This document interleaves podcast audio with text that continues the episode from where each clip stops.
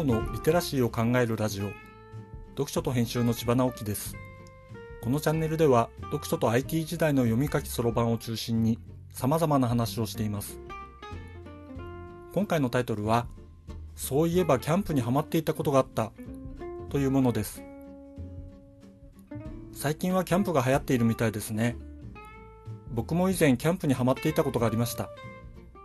以前と言っても30年近く前のことです。30年もあるとその間に何度かキャンプブームというのがありました。年々使う道具が良くなってどんどんキャンプが手軽になっているなと思います。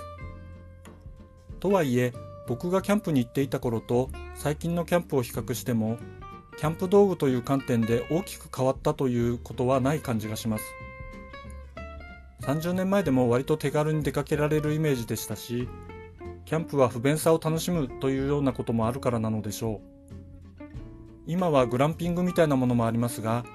当時もトレーラーハウスやレンタルロッジでちょっと贅沢なキャンプというのもありましたしね。当時を思い出して大きく違うなと思うことがあります。友人と連れ立って少し遠くにキャンプに行くことがあったのですがよく考えるとまだ携帯電話を使ってはいなかったのです。みんなそれぞれの車で出かけてほぼ現地集合でしたが途中で連絡を取りたいということもありました。そこで使っていたのはアマチュア無線でした。無線というのは無線機対無線機での通信になります。持って歩けるような機材ではせいぜい数キロの範囲にしか電波は届きません。だから事前に打ち合わせておいたチャンネルを聞きながらたまにコールをかけてみて近くに来たところで話ができるという感じでした。それでも何台かの車で動く時にはぴったりくっついて動かなくてもいいという便利さがありました。その後キャンプに飽きた頃に携帯電話が一般的になりました。連絡が随分楽だろうなと思いますが連絡手段が不便というのもキャンプの一部分だったなぁと考えると今のキャンプは質的に随分変わっていると想像できます。キャンプでやることは変わらないようで情報という観点で見ると昔とは全く違う体験なのかもしれません。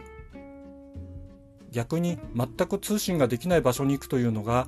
体験としてはかなり貴重なものになったのかもしれないなと思いました。いつでもどこでも情報が得られるということは僕たちの暮らしをとんでもなく変えているのでしょうね。読書と編集では IT を特別なものではなく常識的なリテラシーとして広める活動をしています。詳しい内容については概要欄のリンクからまたは読書と編集と検索して猫がトップページに出てくるホームページをご覧ください。この配信の書き起こしをノートで連載しています。概要欄にリンクがありますのでフォローいただけると嬉しいです。